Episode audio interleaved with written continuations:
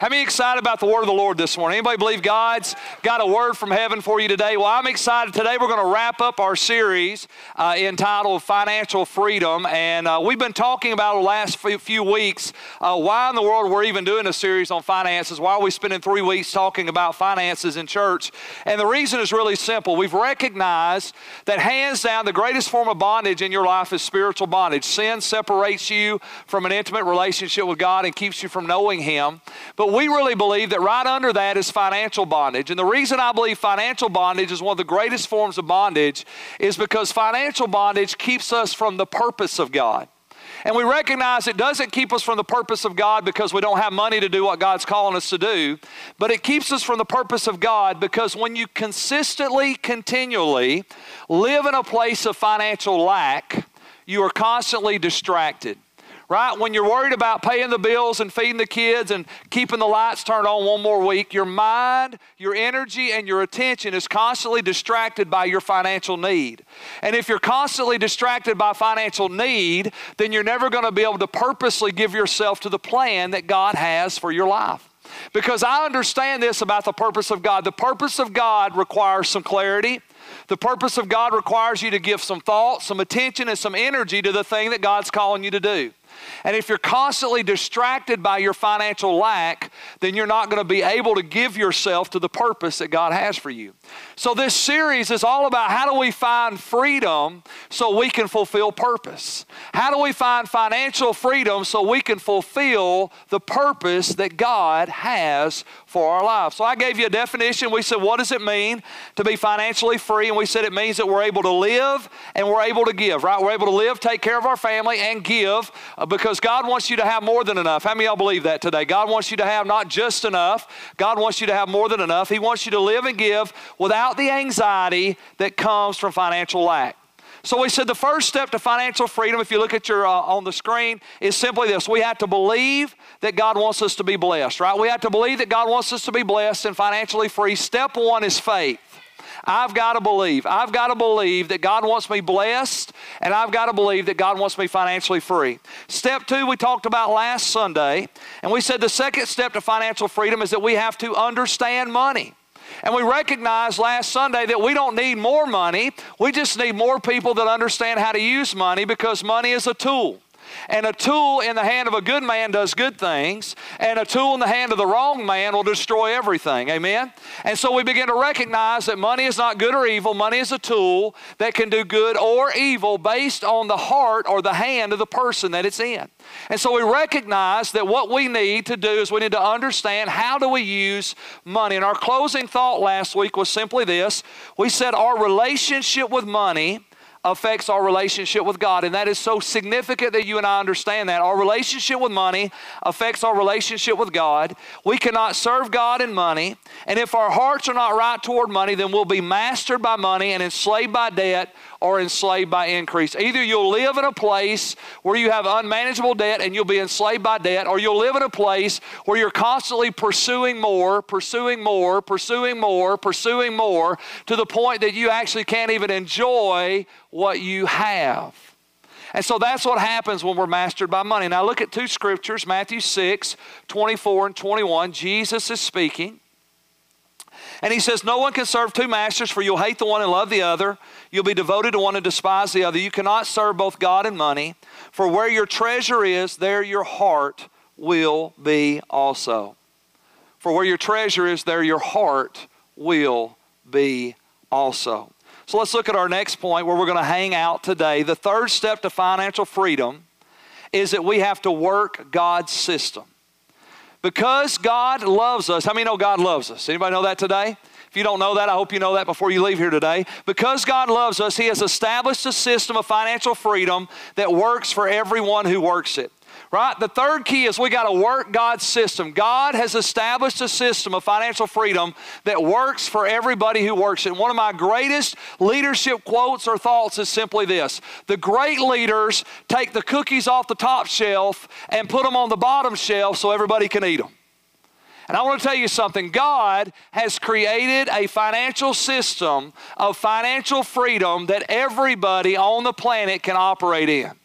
And everyone who works it, it will work if you'll work God's system. And it doesn't matter where you're at right now. You can be on the top of your game or you can be at the bottom of your game. You can be financially lower than you've ever been or you can be financially better off than you've ever been. And here's the good news if you'll work God's system, God's system will work for you. Amen? If you'll work God's system, God's system will work for you. So let's talk about God's financial system this morning. Look at this next point.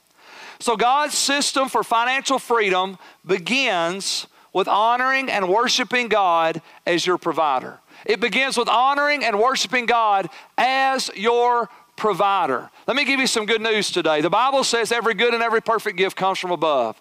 The Bible says the earth is the Lord's and the fullness thereof. The Bible says that it's in God that we move and breathe and have our being, that everything that we have comes from God. God is your provider. God is your source. Your job is not your source. Your job, your money is not your source. God is your source. Money is a resource. Your job is a resource. People are resources, but God is the source. He is your provider. And if we would think about it for a minute, we all know this is true because if you're here today and you've ever been broke, busted, and disgusted, don't raise your hands because we might all be embarrassed by how bad we've all had it, right? But here's the reality if you've ever been broke, busted, and disgusted, and you've been at the bottom of the barrel where you didn't have any money, think about it. Have you ever been there where you didn't have money to buy groceries, you didn't have money to pay the bills, you didn't have money to keep the lights on? Isn't it amazing that when you didn't have money, God still provided? You didn't have money to pay the electric bill, and somehow somebody paid it for you. You didn't have money to buy groceries, and somehow you came home and there was a sack of groceries sitting on the front steps of your house. You didn't have money to put gas in the car, and somehow you got to work anyway, and that thing drove on empty for three days. All of us in this room have testimonies like that. We've all been in places where we didn't have money, but God still provided. The fact that you're still kicking and screaming today is evidence that when you didn't have money, you still had provision. Why? Because money is not your source, God is. He is your provider. And so God's system of financial freedom begins with us understanding and acknowledging, honoring, and worshiping God as our provider. Proverbs 3 9 and 10 says, Honor the Lord with your possessions and with the first fruits of all your increase. Honor the Lord with your possessions and with the first fruits of all your increase. And then look at verse 10 because verse 10 tells us the fruit of operating in God's financial system. If you'll honor God with your possessions and you'll honor God with the first fruits of all your increase, then the Bible says, look at verse 10, your barns will be filled with plenty and your vats will overflow with new wine. So here's the promise of working God's financial system. Your, your barns will be filled. You'll have enough. God will meet your needs. And then he says, and your vats will overflow. So here's the promise God says, I'll give you everything that you need, and then I'll give you more than you need. How many know God's the God of more than enough? God is the God of overflow. God doesn't want to just meet your needs. God wants to give you more than you need so you can be a blessing to other people. Come on, somebody. And so the result of working God's financial system is we come to a place where we are filled, we have everything that we need, and now we have overflow above and beyond what we need so we can be a blessing to other people. So let's talk about how we honor God as our provider. Look at that next point on your outline. The tithe is how we honor God as our provider. The tithe is how we honor God as our provider. Tithing is not giving, it is returning to God what belongs to Him. And the tithe is proof that we love God more than money. So let me do a little teaching here. So the tithe, the word tithe literally means 10%. That's why we say tithing is giving 10%. The word tithe literally means a tenth. And so tithing is how we honor God. How do I honor and acknowledge that God is my provider? How do I worship Him as my provider? Well, how do I do that is through the tithe. But what you need to understand about the tithe, tithing is not giving. Look what Leviticus 27, verse 30 says. It says, All the tithe of the land, whether the seed of the land or the fruit of the trees, is the Lord's, and it is holy to the Lord. The tithe is holy to the Lord. So, so let's back up for just a second. A while ago, we said that everything belongs to God. The earth is the Lord's and the fullness thereof. So everything that you have belongs to God. Go ahead and grab hold of that for a second. Everything that you have, your car, your house, your savings, your check account, your video games guys, all you young people in here, all you older guys that are addicted to video games, all that stuff, it belongs to God. It all belongs to God. But the tithe, the first 10% of your increase, is holy. The word holy means set apart to God. And so God has sanctified and set apart everything that He's given you. God says the first 10% is holy, it belongs to me. So I want you to see that tithing is not giving. And the reason that is important is we're going to talk about giving in just a minute because the New Testament is full of amazing promises about what God will do when you give. But every time the New Testament talks about giving or the Old Testament talks about giving, it is not talking about tithing. Because tithing is not giving, tithing is returning to God what belongs to Him. Let's just imagine before church, we came in and Daryl came up to me and said, Hey, Pastor Keith, here's $100. Would you mind holding my $100 for me? And I stuck it in my pocket. And then after church, Daryl came back up and said, Hey, can I have my $100 back? And I'm like, Well, I don't know. Now I'd say, Okay, yeah, here's your $100. How many know if I gave Daryl back his $100, I didn't give Daryl $100? I didn't give him $100. I just returned to Daryl what belonged to him. Tithing is not giving, it is returning to God what belongs to Him. And if you look at the last part on that last statement, the tithe is the proof that you love God more than you love money. How do you know God's your provider and money's not your provider? Because it's who you honor, it's who you acknowledge. Jesus said you can't serve God and you can't serve money, right? We learned last week if I love God, I'll use money, but if I love money, I'll use God to make money. He'll become my little spiritual genie. God, meet my needs, meet my needs, meet my needs, meet my needs, meet my needs, meet my needs, meet my needs, meet my needs. I need a breakthrough, God. I need a breakthrough, God. I need some money, God. I need a miracle, God. Come on, Jesus.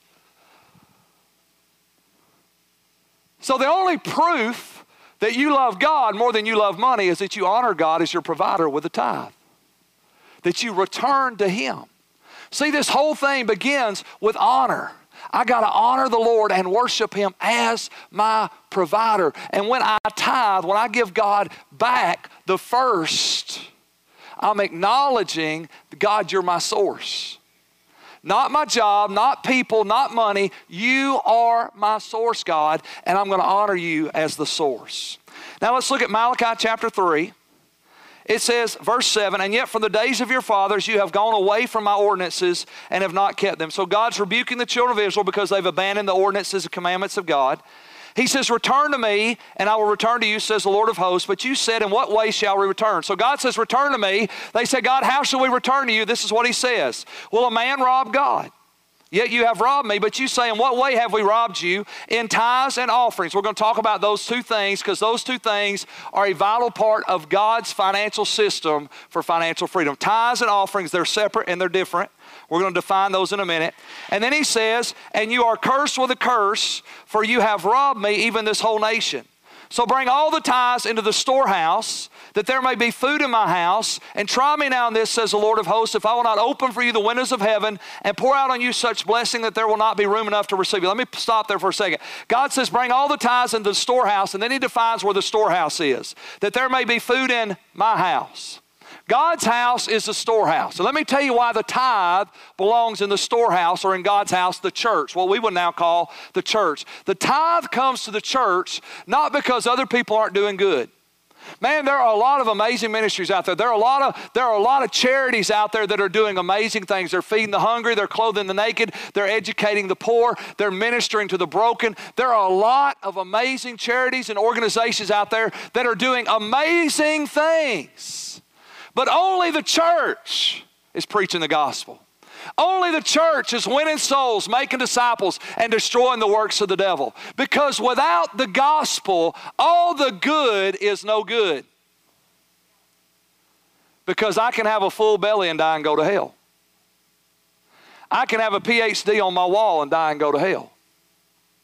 I can have the best job and the most happy family you've ever seen and die and go to hell. I can be cured of cancer and die and go to hell. All those things are good, and we're going to talk about all those things because they're significant and they're good and they're wonderful. But here's the reality God says, My provision goes to my house to support my vision. The tithe is holy to the Lord because the tithe is set apart to provide provision for the gospel of Jesus Christ to go into all the world. And the more you get into bigger charitable organizations, the more closed lips they come about the gospel of Jesus Christ because now they got all these people they don't want to offend. I'm just going to tell you something. If the gospel offends you, be offended because that's who we are. We are the church of the Lord Jesus Christ, and the good news of the gospel is the only thing that will set men free. And so God said the tithe comes to the house because only the church is preaching the gospel advancing the cause. Look at verse 11 and 12. And I will rebuke the devourer for your sake, so that he will not destroy the fruit of your ground, nor shall your vine fail to bear fruit in the land. And all the nations will call you blessed, and you will be a delightful land. So look at that next point. I want you to see something very critical.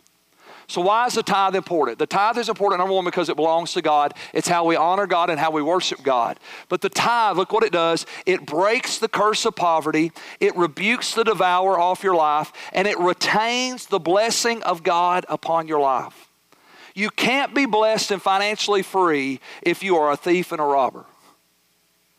Now, let me give you something really good. I'm going to go ahead and let the cat out of the bag early. Here's some of the best news you're going to hear. God is never trying to get something from you.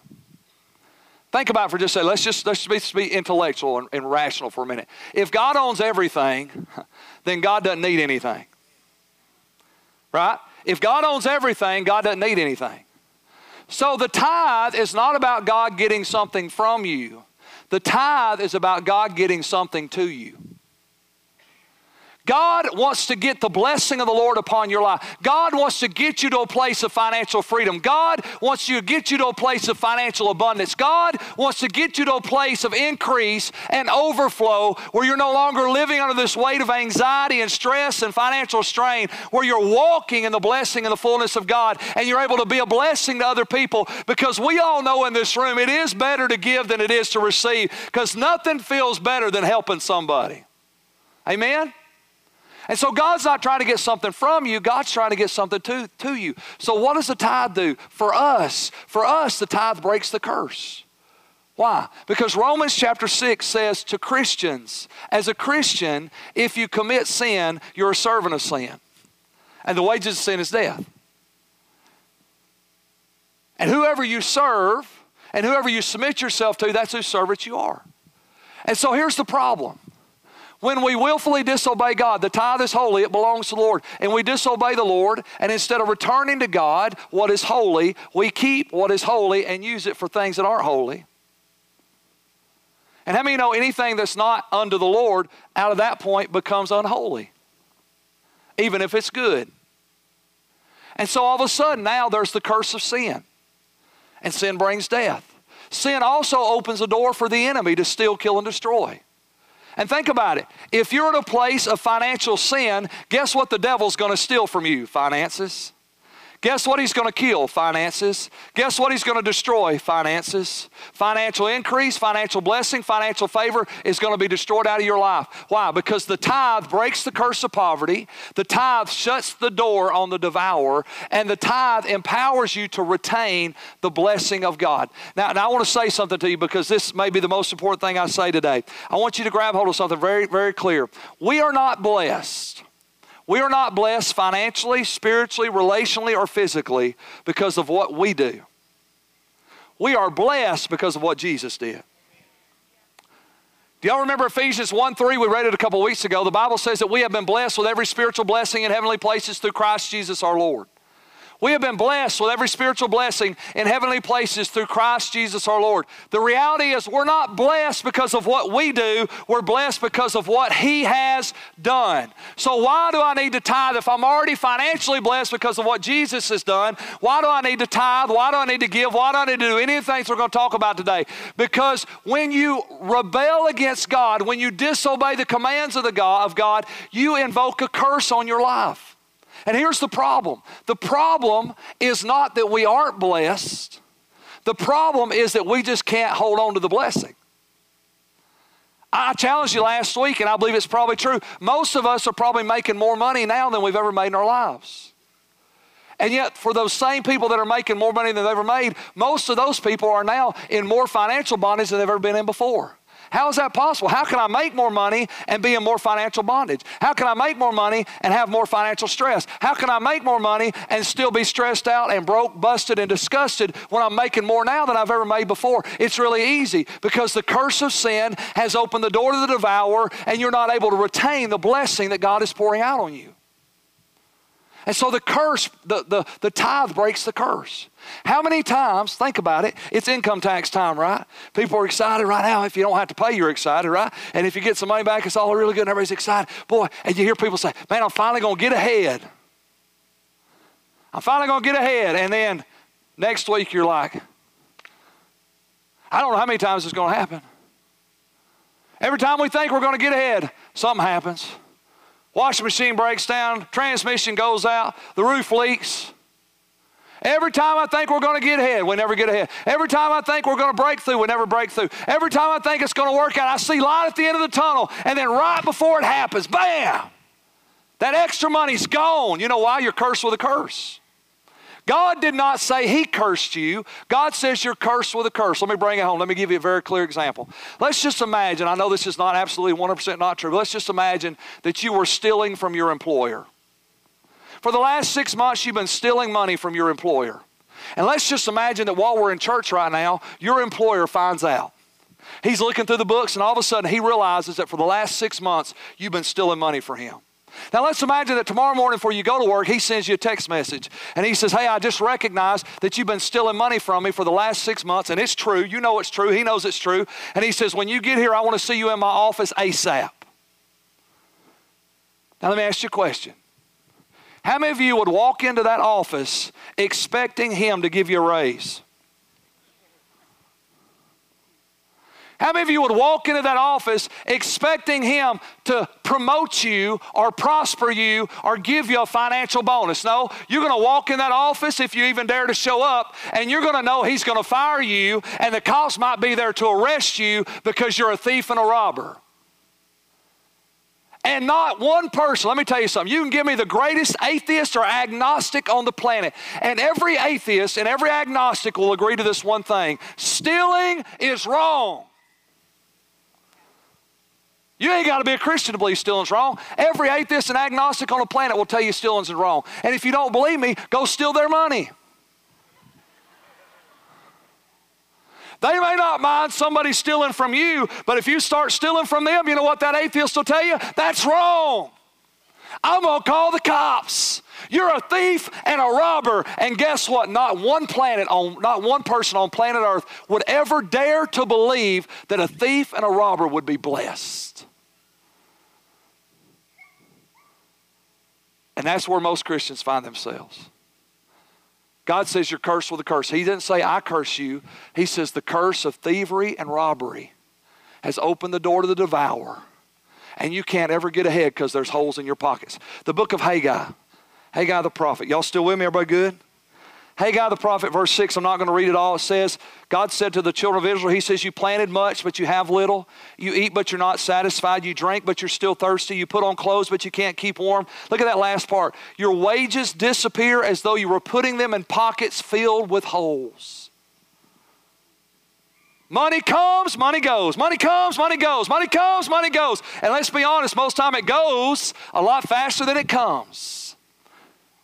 So, you know what the tithe does? This is so huge, guys. The tithe breaks the curse, the tithe rebukes the devourer.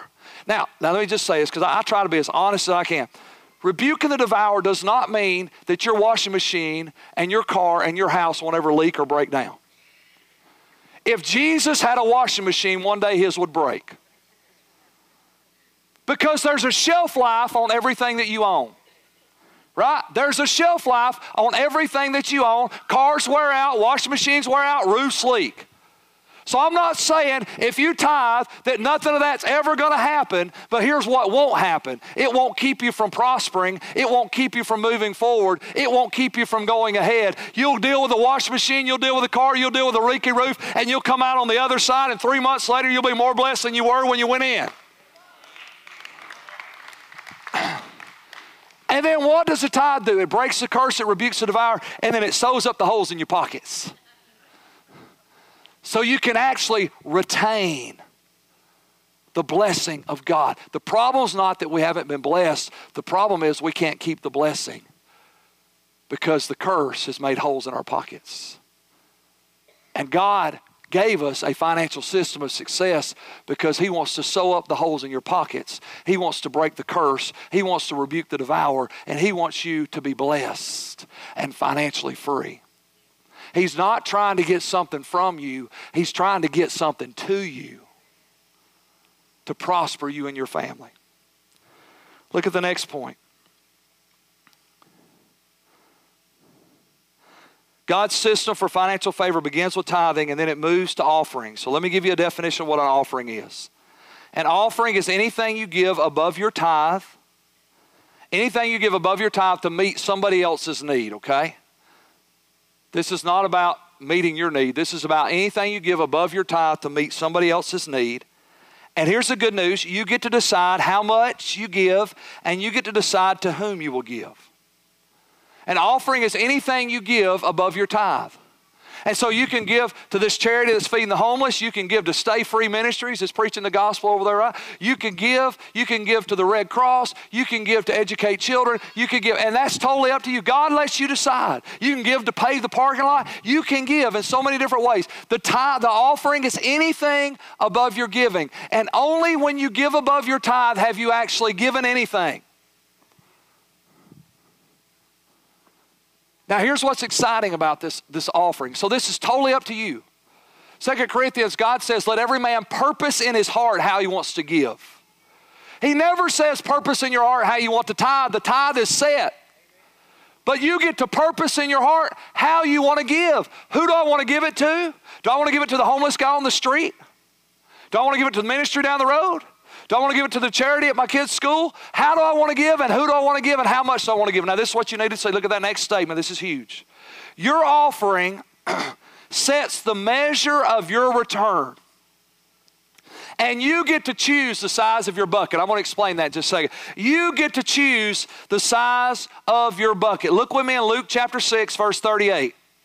The Bible says, Give and it will be given to you good measure, pressed down, shaken together, and running over will be put in your bosom. For with the same, what does it say? For with the same what? Measure that you use, it will be what? Measured back to you. Your offering sets the measure of your return. So hear me, I want you to see this. The tithe helps you retain the blessing of God so you can be filled. God will meet every need. But it's your offering that determines your overflow. It's your offering that determines your overflow. It determines the return that comes back. And so here's what God says He says, Your, your offering sets the measure of your return. And I just want to say it like this you get to choose the size of your bucket. The way you bless others is the same measure that you're going to be blessed with. So if you're giving out a coffee cup blessing, God's excited. He's like, praise God, look, there's a coffee cup. And he's going to pack it down. He's going to put all he can in there. He's going to let it run over, and then he's going to throw it back in your lap. Whoa, man, he's excited. But what if instead of doing a coffee cup, what if you did a coffee can? And what if instead of a coffee can, what if you did a five gallon bucket? And what if instead of a five gallon bucket, what if you did a wheelbarrow? And what if instead of a wheelbarrow, what if you did a dump truck bucket?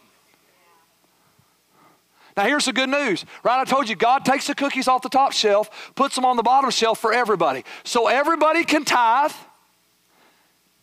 10% of a dollar, you can do that. Everybody can tithe. Everybody. Equal opportunity prosperity here, guys. God wants to bless everybody. So everybody can tithe and everybody can give above their tithe. And your giving, your offering above your tithe is what determines your overflow. You get to decide how much increase and return you receive. You get to decide it. It's based on you. And, and, and I'm, I'm, I'm going to just mess you up a little bit. Is that all right?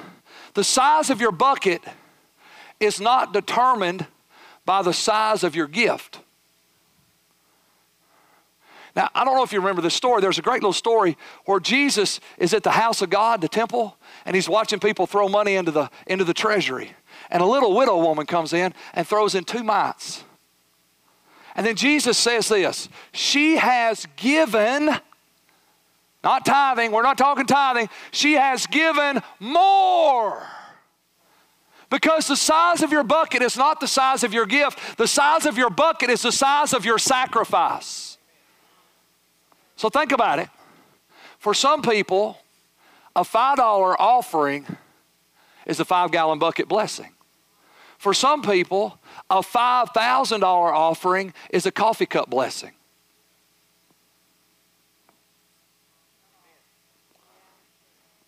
See, God put the cookies on the bottom shelf. You can give extravagantly with $10. You can give extravagantly with $100,000. You can give a coffee cup blessing with $100, $5, $5,000, $50,000 because it's not the size of your gift, it's the size of the sacrifice that you made cookies on the bottom shelf. See, people say, well, I had somebody come to me last week and said, Pastor Keith, I, I, just don't know how I can be blessed, how I can prosper. I live on a fixed income. I think that's one of the craziest things people say because everybody that works a 40 hour a week job lives on a fixed income too. I know what I'm going to make every day for the next year. Come on, somebody. My income's fixed. Unless I get another job, right? My income's fixed. Here's the good news you don't make your living by your living, you make your living by your giving. It's your giving. Hey, cookies on the bottom shelf. Everybody can give. And all you got to do to increase the size of the measure that's coming back to you is increase the size of the bucket that you're putting out. And that's great news, guys. Because the cookies are on the bottom shelf. Everybody can tithe and everybody can give. God's made it here. The size of your gift determines the size of your return. The size of your gift determines the size of your return. You get to decide. You get to decide. That's awesome. You can have as much overflow as you want based on your giving. Amen? All right, y'all still with me? Last little point right here, or next to the last point. So, God's system for financial freedom then moves from tithes and offerings to management and margin. Margin is the space between what I make and what I spend. You need margin. You got to spend less than you make. Why? Because even Jesus' washing machine tears up. Right? You got to make, you got to spend less than you make. That's margin. So if you're going to be, if you're going to walk in the blessing and favor of God, financial freedom requires management and margin. Good managers are diligent. They know where everything goes and they create margin, and God rewards faithful, fruitful managers with more. 1 Corinthians 4 says, Now a person who is put in charge as a manager must be faithful. If you don't manage what you got, it'll just be gone. Dave Ramsey said it best, right? He said, if you don't tell your money where to go, it will just go. Kelly and I, for all of our, I mean, just literally about all of our married life, we have been tithers and givers. But for many, many years, we lived in financial lack because we weren't managers. The Bible says, be diligent to know the state of your flocks. Be diligent to know the state of your flocks. Look at that next verse. Proverbs uh, 10, verse 4 says, He who has a slack hand becomes poor, but the hand of the diligent makes rich. When I read that, the Holy Spirit said this to me. He said, Keith, that slack hand is not talking about a man that's lazy and won't work. It's talking a man that's making money, but he won't manage what he makes. He's got a slack hand. Money comes and money goes, and he don't know where it goes. He don't know where it goes. I'm just going to tell you, budgeting changed our lives. Managing our money, being a faithful steward, knowing where every penny goes. Why? Because we're not owners, we're stewards, we're managers. God owns it all, He's entrusted it to us. He wants to know what are you doing with what I've given you. Be a faithful manager. Be diligent to know what you're doing. Look at that next verse.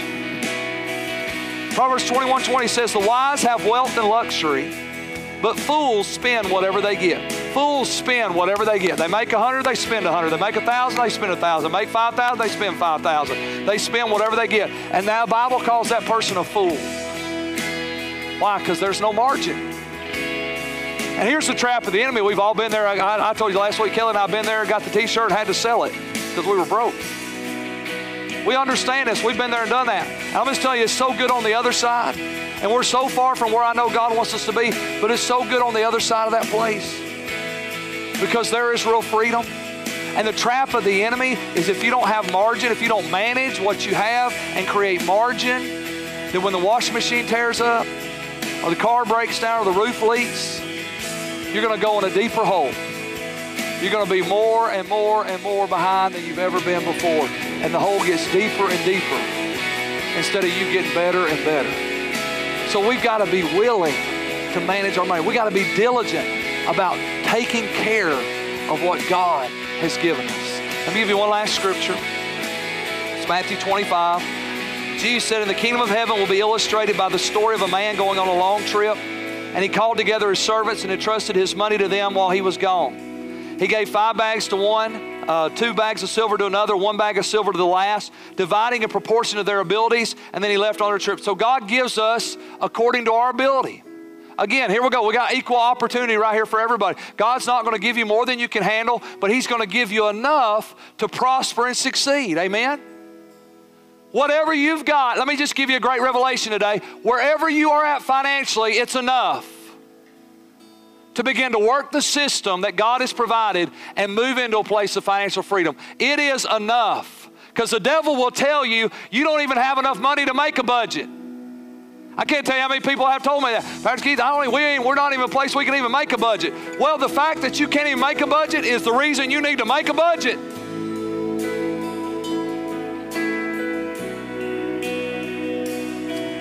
Verse 19 says, And after a long time their master returned from his trip and called them to give an account for how they had used his money. And the Bible says the one that had five made five more, the one that had two made two more, the one that had one buried it. And he gave the master back the one thing that he had given him. And he says, Then take the money from this servant, give it to the one with ten bags of silver, and those who use well what they are given, even more will be given, and they will have an abundance. And from those who do nothing, even what little they have will be taken away. If you don't use what God gives you, you'll lose it. Financially, you'll lose it. You'll lose that return. You'll lose that money. And we say it all the time. We have this little thing in our little world. Well, you know, people say, well, you know, the rich just keep getting richer and the poor just keep getting poor. Well, there's a Bible reason for that. If you don't use what God gives you, you lose what you have. Why? Because if you're not managing it, if you don't tell it where to go, it just goes. Been there, done that. don't want to go back. But here's the good news. Look what he says in that last first part of that last verse. Those who use well what they're given, even more will be given. When I read that, the Holy Spirit said, He said, Keith, not only am I going to give them more money, I'm going to give them more opportunities to create wealth. When you look at people that have a lot of money, you know what's crazy about people that have a lot of money? They make money from all kinds of different places. You really start talking to people that make money, they're making money over here, and they're making money over here, and they're making money over here. And they're in like 10 different businesses. And you're like, man, I can't even get my one job down. How am I going to get in 10 different businesses? You know how that happens? Because if you manage well what God gives you, He gives you more. More opportunities to create wealth. Deuteronomy says it's the Lord your God that gives you the power to create wealth. God gives you more opportunities to create wealth. God gives you more opportunities to sow seed. God gives you more opportunities to be a blessing. God gives you more opportunities to help people. God gives you more opportunities to do the thing He's called you to do. Why? Because you were faithful with what He's given you. Huge, guys.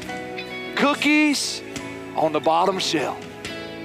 I haven't said anything here today that not every person in this room cannot do. Every person in this room can practice immediately everything we've talked about today.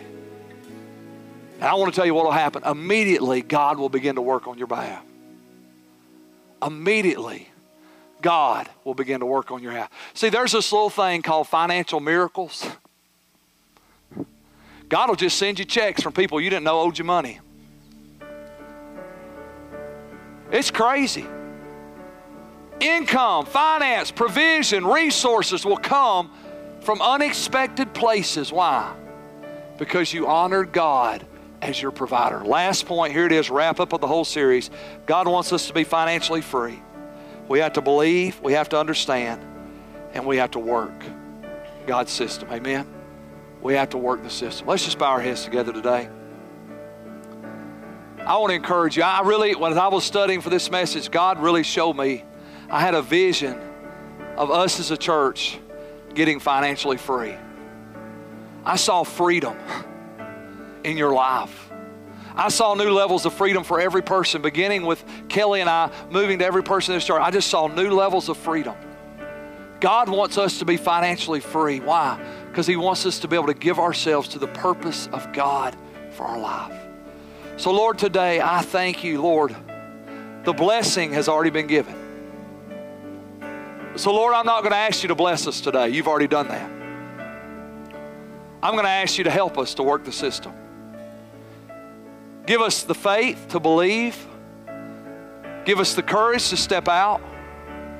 And give us the determination and discipline to stay the course. God, give that to us today. Release it in us today. And by faith today, God, we receive those things to work your system, to walk in your power. In Jesus' name we pray. Amen.